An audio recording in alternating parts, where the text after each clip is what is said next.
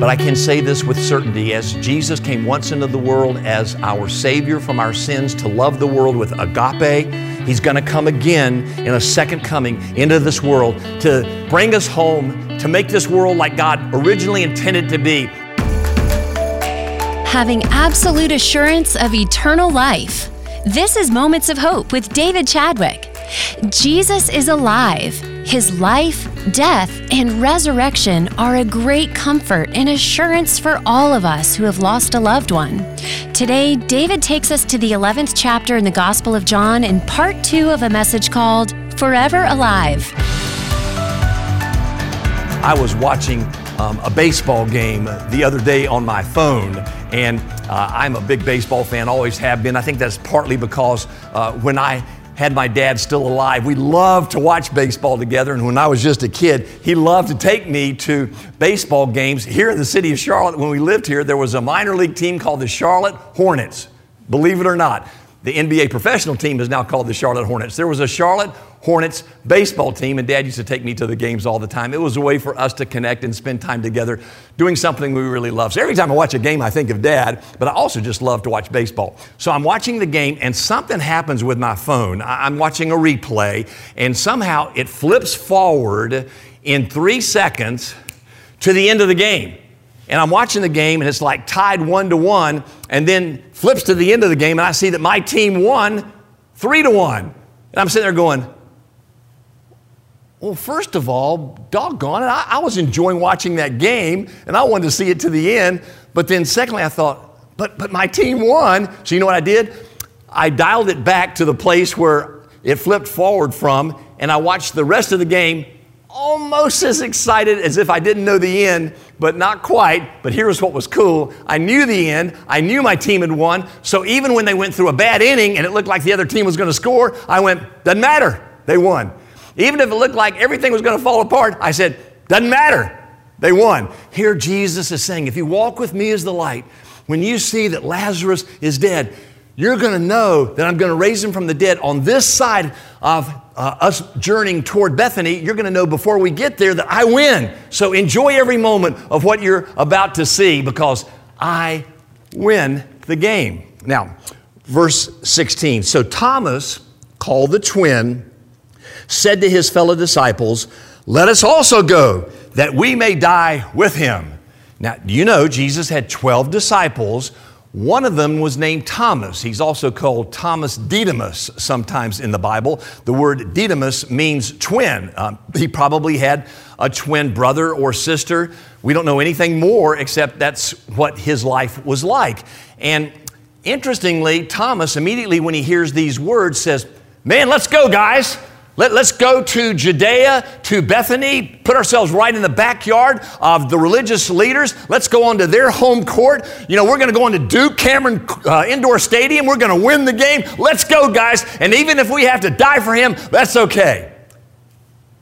Courage, wouldn't you say? Now, here's what's so fascinating. When you think of Thomas biblically, what's the one word that connects you to Thomas's nature when you think about him? What is it?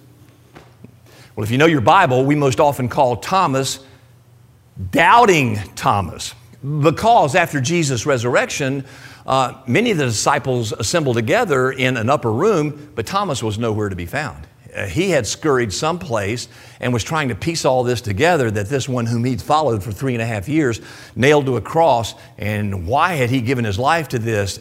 And then when he came back jesus appeared to him and called his name and invited him to touch his hands and his side where he'd been pierced to prove that he was now alive. No evidence thomas ever did that but he did call jesus my lord and my god. And jesus received his worship. Folks that's very important because if Jesus isn't God, he would say to him, Thomas, don't worship me. I'm just a mere human. But he received Thomas' worship and he received Thomas saying, My Lord and my God, personal, my Lord, my God. He knew he believed in and loved a resurrected Jesus. But when you think about Thomas in the history of the church, he's just called doubting Thomas. You need to know later he went eastward, the only one of the disciples who really went eastward all the way to India. And if you know your uh, Indian history that there is a large swath of Christian churches in the southern part of India, and the major one is called St. Thomas Church because the legend is he went there and preached the gospel, ultimately was martyred for his faith there. But if you make one wrong decision, isn't it interesting how that moniker can be hung on your neck, around your neck?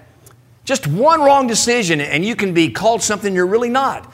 Well, well, Thomas made one wrong decision and we call him Doubting Thomas, but we can see here, and also in his life that he went to India, he was not a doubter, he was courageous. He said, Come on, guys, let's go with Jesus, and if we have to die, so be it. He truly understood that when Jesus called him, he said, Follow me, and if I'm taken to the cross, you might be taken there too. Thomas understood John 6, where the crowds wanted to crown Jesus king, but Jesus said, Unless you eat of my flesh and drink of my blood, you're not worthy to follow me. Jesus was saying clearly, You've got to be willing to die for me. The 5,000 were whittled down to the 12 immediately. And then Jesus looked at them and said, You going to leave too? And it was Peter who said, Lord, only you, you hold the words to eternal life. And they chose to continue to follow him, Thomas among them. Thomas understood what Dietrich Bonhoeffer, the martyr during Nazi Germany, who gave his life standing up against Adolf Hitler, he said, When Jesus bids someone to come and follow him, he bids him to come and die.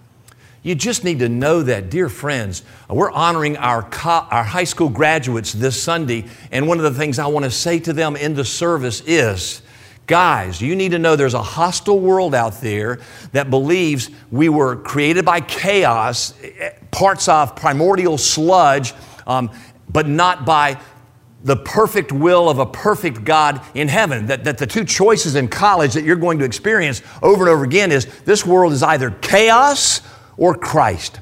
Either this world is, has no control over it whatsoever, or Jesus created this world and He oversees His world. And when He calls people to follow Him, He's calling us potentially to be willing even to give our lives for Jesus. As this culture becomes crazier, we're going to need more courageous Christians who are willing to stand up and say, I'm following Jesus. He's my Lord. I believe in Christ, not chaos. What about you? What about you? Do you have Thomas' attitude toward following Jesus? That's what he wants all of his followers to have. Verse 17. Now, when Jesus came, he found that Lazarus had already been in the tomb four days. Question Why did Jesus wait four days? Well, I think two reasons.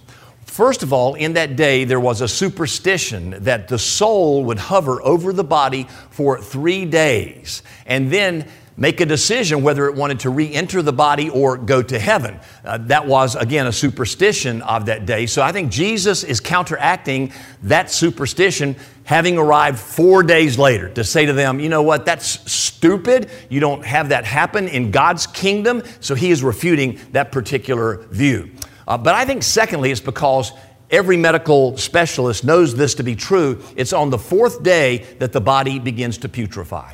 Now, in Egyptian understanding, um, they would be mummified and then treasures would be put in, especially if they were kings, into their tomb. And it was with the expectation that that body would then go into eternity and they'd be able to take their possessions with them. Of course, we know with kings like King Tut that we've discovered, nothing could be farther from the truth. Um, but in Jesus' day, they would simply bind the body but put ointments and salves on it, but they'd never tried to mummify it in order to keep it from decomposing altogether. Well, in this particular instance, on the fourth day would be when people would start smelling the body. In fact, in, in King James language, um, he stinketh is how Lazarus is described after the fourth day. And that's just to show that Jesus wanted to, them to know that Lazarus was really dead. He was really, truly dead. They could start to smell the stench in front of his grave as Jesus approached that grave. Verse uh, 18 Bethany was near Jerusalem, about two miles off, and many of the Jews had come to Martha and Mary to console them concerning their brothers. Now, there are two thoughts here. One is that's a good thing. You need a family of God. When you're going through tough times, difficult times, you need a family of God called the church to come around you to console you. That's a good thing. But in Jesus' day, there were also professional mourners people who were hired to go to grave sites and just wail and cry. Can you imagine?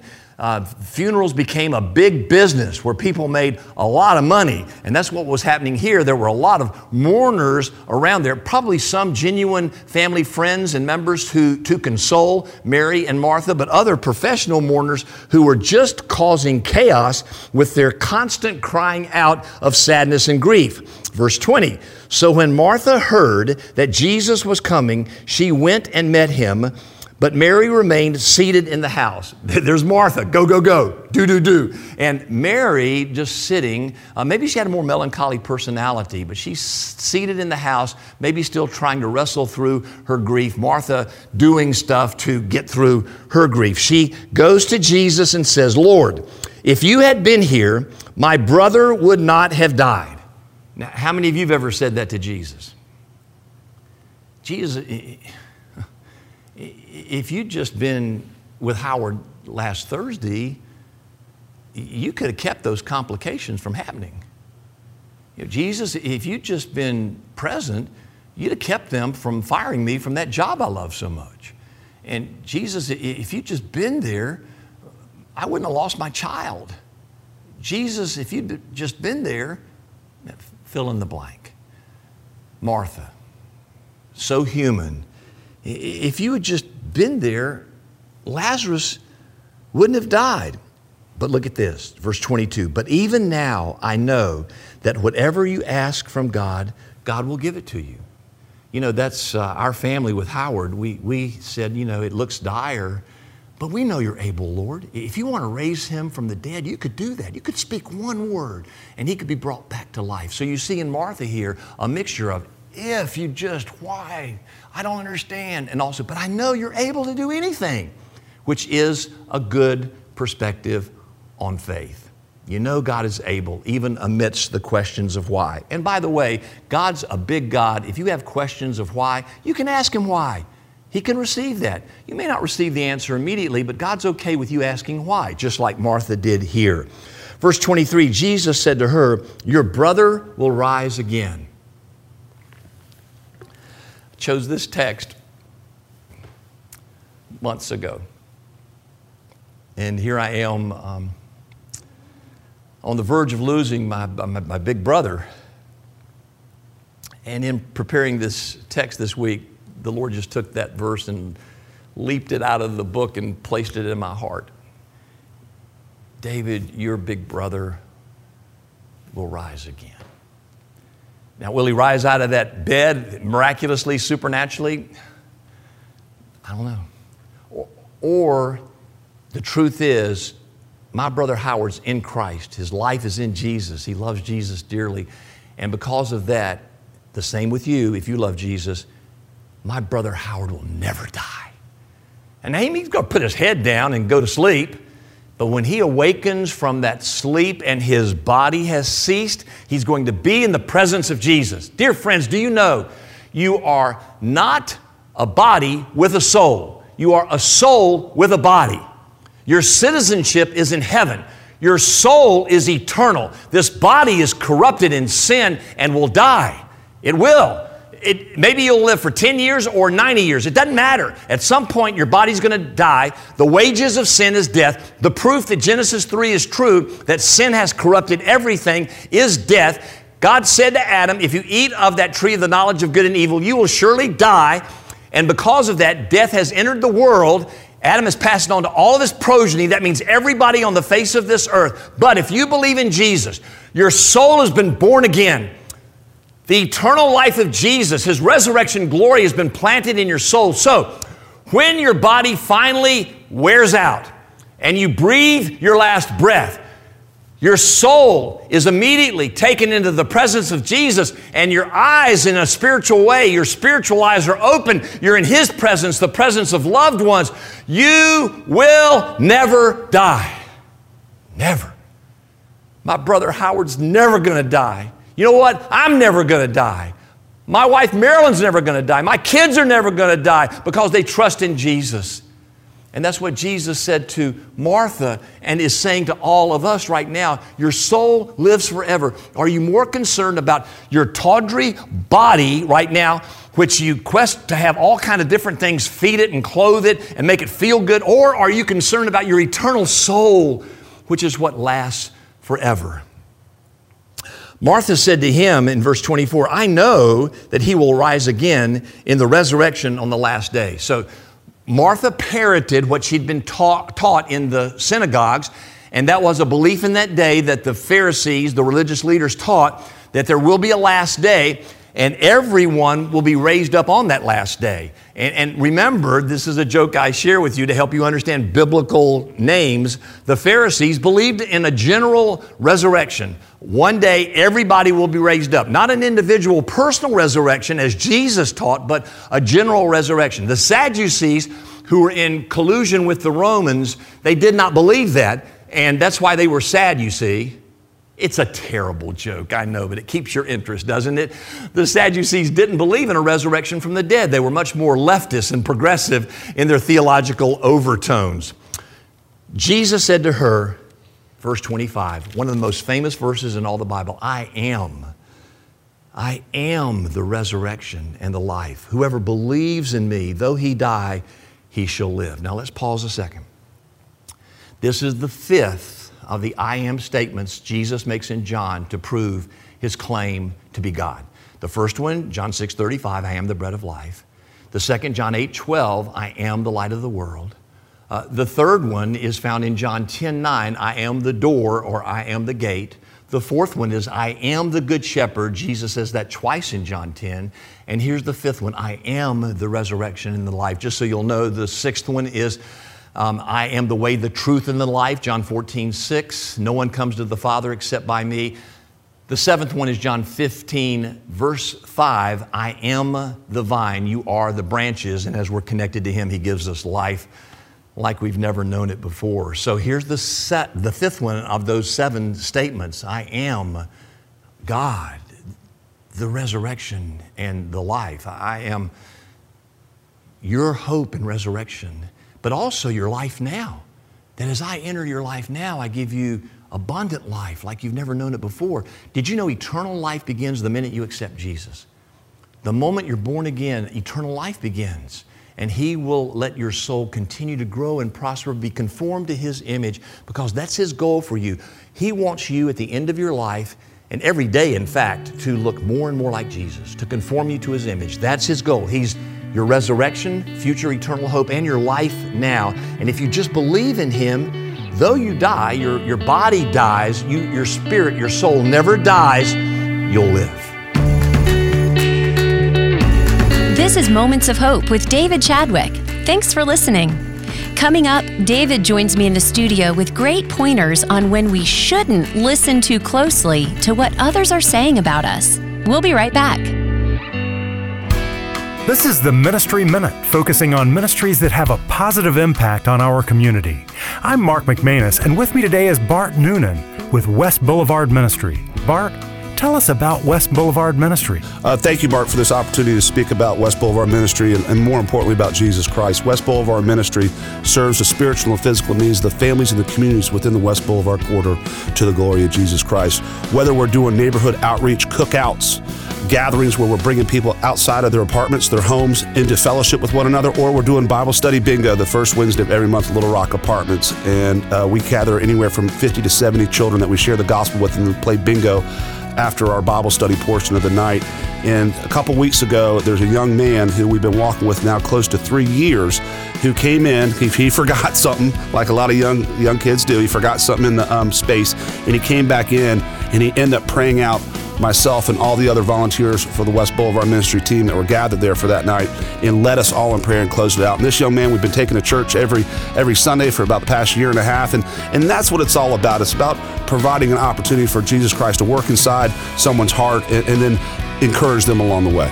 That sounds great. Now, Bart, if any of our listeners want to get in contact with you, how would they do that? The best way to do is uh, either email myself at bart at westboulevardministry.org or they can call me straight up in my cell phone and I always answer. I'm sort of like a doctor. The phone's always on, and that's 980 298 9027. I would encourage folks too to also go to our website, which is westboulevardministry.org. And there you can see some of our photo galleries, you can see some of the blogs, and a lot of things we do throughout the West Boulevard corridor to the glory of Jesus Christ. It is great having you with us today. Thank you very much. Thank you, Mark. I'm Jen Houston, and with me today is our pastor, David Chadwick. David, thanks for being with us today. Hi, Jen. It's great being with you as well. Well, in this morning's e devotion, you wrote a Davidism titled, Don't Listen Too Much When They Cheer and Jeer.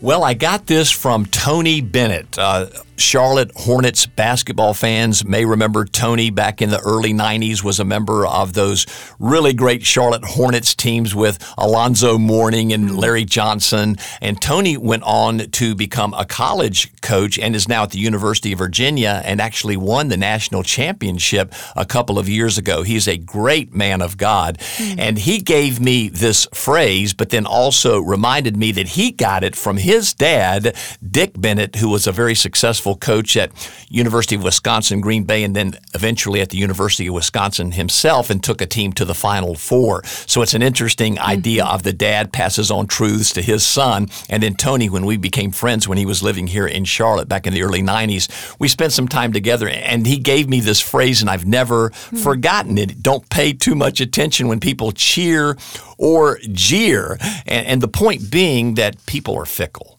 Yeah. You know, if you rely upon people for your sense of identity, you're going to be forever disappointed. so you can try to please people, and when they cheer, you feel great, but people are so fickle, the next day they can start jeering and you'll feel awful. The great example of that biblically is on Palm Sunday, Jesus had the multitudes cheering, Hosanna, blessed is he who comes in the name of the Lord. They thought Jesus was a rock star, a superstar, cheering. Within five days, they're crying out, Crucify him. Mm. The very same people who were cheering him five days later were jeering him demanding his death. Again, looking at the fickle hearts of people. You know, the truth is, the opinions of people can lay a snare. That's Proverbs 29 25. We also know from John 12 43 that the reason the religious leaders plotted to kill Jesus was because they were jealous of the crowds that he was attracting. They were playing to the plaudits of people, and they were jealous when Jesus had all those followers following him, though he didn't care mm-hmm. about them following him. He's the one who said in John 6, for example,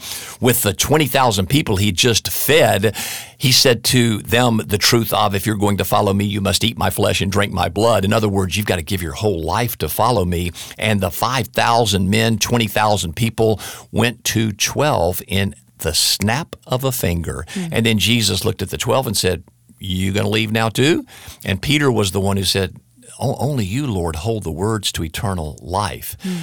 Uh, the truth is, Peter knew that you can't live for Jesus and preach the gospel and expect lots of followers. It's just not going to happen. You follow Jesus no matter what other human beings think or don't think about him. In fact, you may well be persecuted because you follow Jesus. Jesus said that as well in John 15 20 the pupil's not greater than the master. As they treated me, they're going to treat you. In fact, rejection from people might very well be the clue that you're faithfully mm-hmm. following Jesus. So the truth here today, Jen, is basically don't be a people pleaser. Mm. People are fickle. They make lousy gods, and they will cheer you one day, jeer you the next day. Faithfully follow Jesus. So alone. good. I love it. Play for an audience of one. And I almost wish we could just disable that like and dislike function on all these platforms. Isn't that the truth? yes. Or followers, the exactly. number of followers. It used to be pastors were asked, well, how big's your budget? How many people are coming? Now we're asked, how many followers do you have mm-hmm. on social media? It's just crazy. Such a good reminder. Thank you so much, David. And everyone, if you'd like to get a moment of hope from me daily, go to momentsofhopechurch.org. There you can subscribe free of charge from my heart to yours to receive receive daily these moments of hope. This has been Moments of Hope with David Chadwick, Senior Pastor of Moments of Hope Church. We would love to have you join us for worship this Sunday morning. We meet at Providence Day School located at 5800 Sardis Road in South Charlotte at 10 a.m. You can find more information on our website, momentsofhopechurch.org. And while you're online, be sure to sign up for David's daily Moments of Hope, delivered every morning to your inbox. And also, check out David's Hopecast. They're both free and available at momentsofhopechurch.org. For David and the entire Moments of Hope Church staff, this is Jen Houston asking you to pray for the leadership of our country.